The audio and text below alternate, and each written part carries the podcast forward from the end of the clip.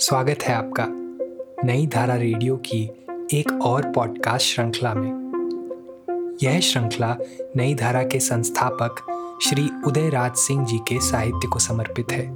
उदयराज जी के इस जन्म शती वर्ष में हम उनकी अमूल्य साहित्यिक धरोहर आप तक लेकर आ रहे हैं इस पॉडकास्ट के माध्यम से।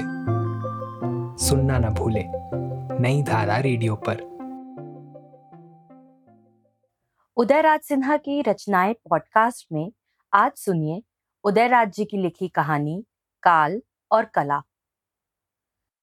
जिस दिन राजा लक्ष्मण सिंह को हमीरपुर रियासत की राजगद्दी मिली उस दिन का क्या कहना? रियासत के शहरों में गाँवों में तथा घर घर में दिवाली मनाई गई। रियासत की ओर से मिठाइयाँ बांटी गईं, सोने और चांदी के जव लुटाए गए। रियासत के छोटे बड़े सामंतों को सनद और तमगे दिए गए। कैदियों को रिहाइयाँ मिली, मरीजों को दवाइयाँ। राजा के शीश महल की शोभा तो वही बताए, जो बिजली की बत्तियों में बिजली की तरह कौंधती हुई, उस अट्टालिका पर एक क्षण भी अपनी आँखें टिका पाए। हाँ अंदर के रंग बिरंगे झाड़ फानुस में झिलमिलाती, जगमगाती मोमबत्तियों की शीतलता बाहर की सरगर्मी को कुछ सहमा रही थी और दरबार हॉल के कोने कोने में सतरंगी रोशनी की चादरें बिछा रही थी। दरबार हॉल की छटा निराली थी। गंगा जमनी के सिंहासन पर राजा लक्ष्मण सिंह विराजमान थे। छत्र चंवर लिए दो सुंदरियाँ सिंहासन के दोनों तरफ़ सटे खड़ी थीं। सिंहासन के पीछे झीनी चिलमन की ओट में नई रानी की गद्दी लगी थी। अनगिनत नवेलियाँ नई सज धज के साथ उन्हें झालरदार पंखे झल रही थी। बाहर सिंहासन के दोनों ओर राज्य के सामंतों की कुर्सियाँ सजी थीं। सभी अपने ओहदे और मर्यादा के मुताबिक बैठे थे। हाँ दीवान जी का आसन राज सिंहासन के बिल्कुल समीप था। हॉल के बीच में मखमली कालीन पर एक सुनहली आसनी बिछी थी। राज गायक सत्यपाल उसी पर बैठकर अपने तानपुरे का सुर संभाल रहा था। उसको घेरे अन्य वाद्यों के गुणी भी अपने अपने साज का सुर मिला रहे थे। तारों की झनकार तथा झीनी चिलमन के उस पार से आती नवेलियों की चूड़ियों की खनक सारे वातावरण में मधु बिखेर रही थी। सत्यपाल आज ही राजगायक के पद पर आसीन किया गया है। इस छोटी उम्र में ही उसकी ख्याति सारे राज्य में फैल चुकी है। आज उसे राज दरबार की मान्यता भी मिल गई। इस नए पद से उसके प्रथम सार्वजनिक दर्शन को सभी बड़े अचरज और कौतूहल भरी आँखों से देख रहे थे। सुर मिलाने में देर हो रही थी। राजा को यह खल रहा था। उन्होंने झट हुक्म फरमाया, सत्यपाल जी, काफ़ी विलंब हुआ। अब आप अपनी तान से आज की सभा को धन्य धन्य कर दें। सत्यपाल ने छूटते ही उत्तर दिया क्षमा करे राजन। कला किसी के हुक्म की बंदी नहीं। सुर मिलने दें, फिर स्वर की सुरा का पान तो आप सभी करेंगे ही। राजा को ये उत्तर अच्छा न लगा। वो तमतमा उठे तो बूढ़े दीवान ने परिस्थिति संभालते हुए कहा, अरे राज गायक तुम सही कहते हो, मगर तुम्हारी कला के निखरने का इससे बढ़कर और दूसरा सुंदर अवसर कौन होगा? गायक हंस पड़ा। राजा मुस्कुरा दिए। बढ़ती हुई गंभीरता हँसी में परिणत हो गई। सत्यपाल ने सुर लेकर तान छेड़ दी। अन्य वाद्य भी उसके सुर पर मुखर उठे। सारा हॉल गूंज उठा, सभी झूम उठे। गायक के गले की माधुरी का रसपान कर सभी इस धरती से उठकर स्वर गंगा की लहरों पर थिरकने लगे। कलाकार की उस अनूठी कला की मोहिनी ही कुछ ऐसी थी।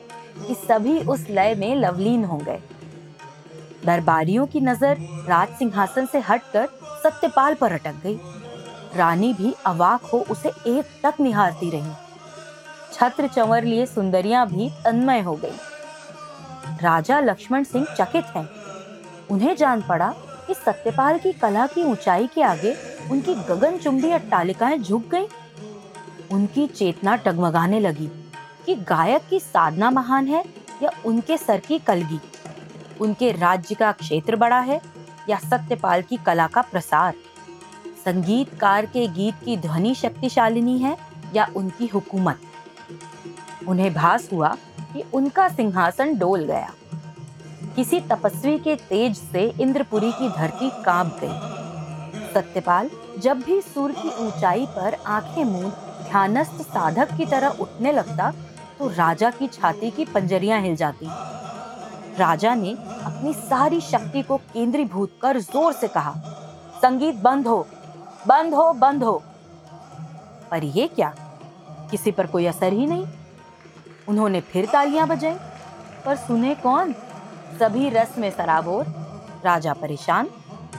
दीवान जी ने फिर अदब से कहा, राजन, संगीत का माधुर्य ही कुछ ऐसा कि सब रम गए हैं। जरा रुक जाएँ।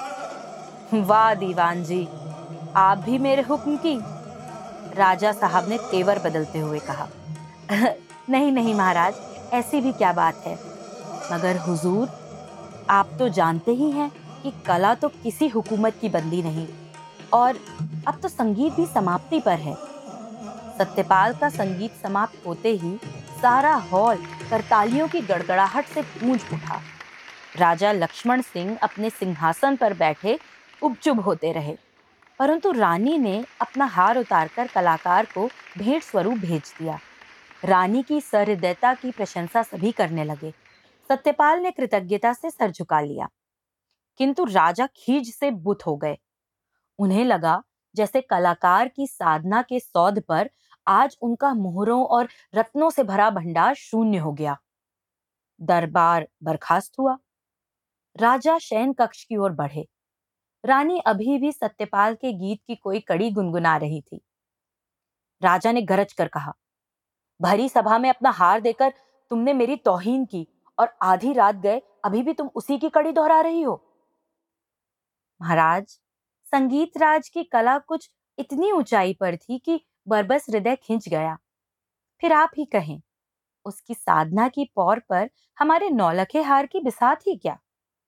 जले पर नमक के इस छिड़काव पर राजा तिलमिला उठे। पर तिल का ताड़ करना बेकार था। राजा ने कमरे की बत्ती बुझा दी, सोने का प्रयास करने लगे, पर उनकी आँखों की नींद हराम थी। रात तो आँखों में ही कट गई। हाँ लाख सिर चीरने पर भी उन्हें ये पता नहीं चला कि आखिर वो कौन कड़ी है, जो लघुता और महानता की सीमांत रेखा बन जाती है। उस रात के प्रदर्शन के पश्चात संगीत राज सत्यपाल की ख्याति और भी बढ़ चली। राज्य के हर कोने से उन्हें निमंत्रण आता, जहाँ कहीं भी वे जाते, संगीत समारोह होते। उनके गीत हर अवसर पर गाए जाने लगे। विवाहों में मंगल, होली में फाल्गुनी, चैत में चढ़ता तथा सावन में कजली। नव वधुओं की सुरीली काकली भी उनके गीतों की कड़ियाँ मिलती। विरहणी के वियोग में उनके गीत की लड़ियाँ सुनाई पड़ती। हिंडोलों पर उड़ती हुई छोरियों के सुमधुर स्वर में उनके गान की तान फूटती। गायों के झुंड में घिरे चरवाहे उनके राग अलापते रहते। घुप अंधेरी रात में किसी विजन वन को पार करते हुए राही उन्हीं की सुरीली तान के सहारे अपना भय और श्रम मिटाते, अपने ठिकाने पहुँचते और पिता के घर से बिछुड़ती बालिकाएँ उन्हीं के गीतों के रस में डूबकर बीते हुए कल को भूल जाती। उधर राजा की परेशानी भी दिनों दिन बढ़ती जाती। राजगद्दी के बाद नए राजा के नाम की कीर्ति तो बढ़ी नहीं, बढ़ी उत्तरोत्तर संगीत राज की कला की। बाजी किसकी और जीत किसकी? राजा लक्ष्मण सिंह को यह परिस्थिति बहुत खल रही थी। आखिर एक दिन उन्होंने सत्यपाल को बुलाकर कहा, सत्यपाल, तुम तो राज दरबार के गायक हो। फिर गाँव गाँव गली गली तुम्हें दौड़ने की क्या ज़रूरत? देखो मेरे महल के एक खंड में तुम्हारा निवास स्थान रहेगा और केवल दरबार में ही तुम्हारे संगीत का प्रदर्शन हुआ करेगा। परंतु महाराज, मेरी कला तो अब राज प्रसाद के चार दीवारियों को पार कर जनता की गोद में पहुँच गई है। फिर उससे अनाड़ी ना बनो सत्यपाल। तुम्हारी कला की मर्यादा राज गायक होने में ही है। यदि तुम्हारे गीतों की कड़ियाँ सस्ती बनकर गली गली सुनाई पड़ने लगी, तुम्हारी तान यदि किसान मजदूरों के झाल मजीरों पर भी उठने लगी तो फिर तुम्हारी और तुम्हारे पद की मर्यादा ही क्या? राजन, धनवान का धन अंधेरी कोठरी की तिजोरियों में छिपा कर रखा जाता है। बस हर दिवाली को उसे घी का एक दिया दिखा दिया जाता है। धनवान इसे ही अपनी शोभा और श्री समझता है। परंतु कलाकार तो अपने धन का श्रृंगार उसके वितरण में ही पाता है। उसकी तिजोरी तो कोटि कोटि जनता का हृदय है। कोई भारी भरकम लोहे की संदूक या अलमारी नहीं।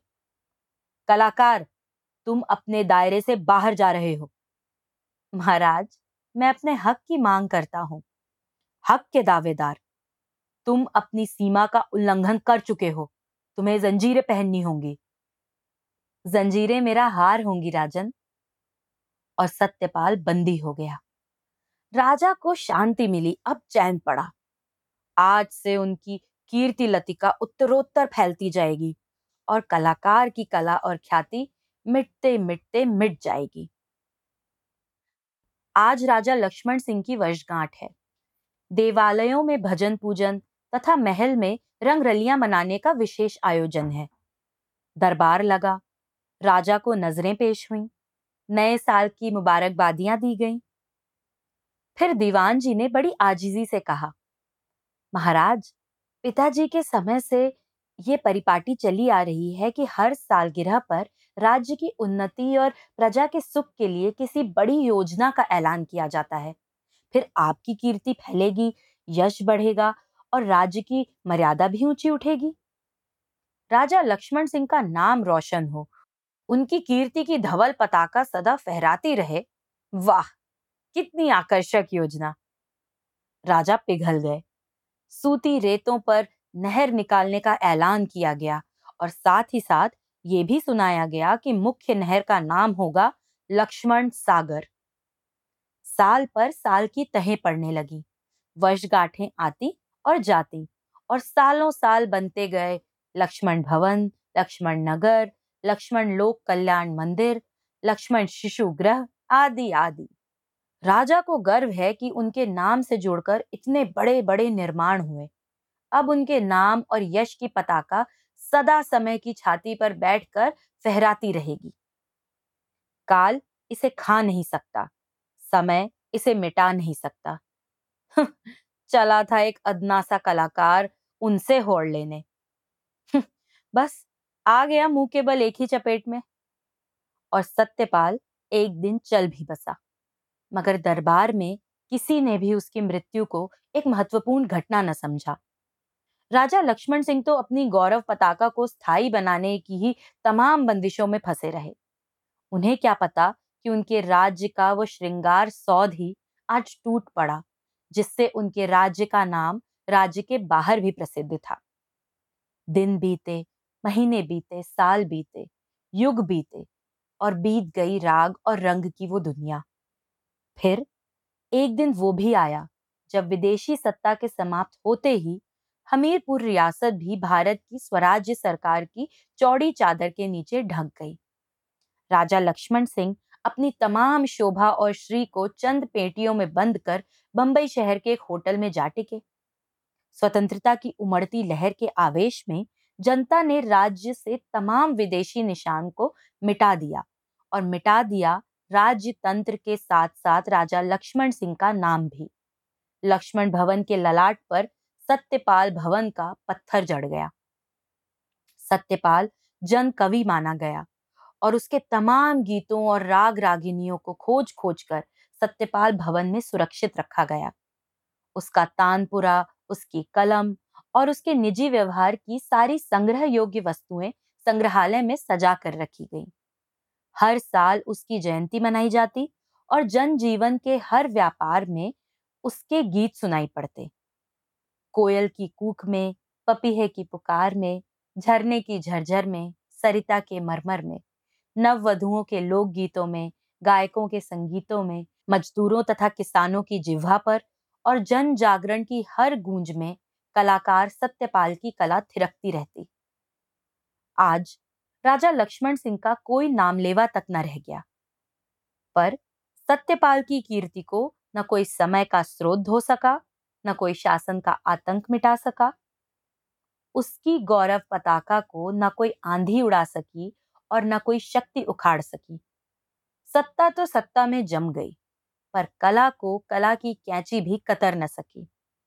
जो सत्य है, शिव है, सुंदर है, वो निरंतर भी है। चिर नवीन भी। इस पॉडकास्ट को सुनने के लिए आपका धन्यवाद। हम आशा करते हैं कि हमारी ये प्रस्तुति आपको ज़रूर पसंद आई होगी। अन्य पॉडकास्ट्स, वीडियो इंटरव्यूज़ आदि के लिए नई धारा को सभी सोशल मीडिया प्लेटफॉर्म्स पर फॉलो करें। जल्द ही आपसे फिर मुलाकात होगी। धन्यवाद।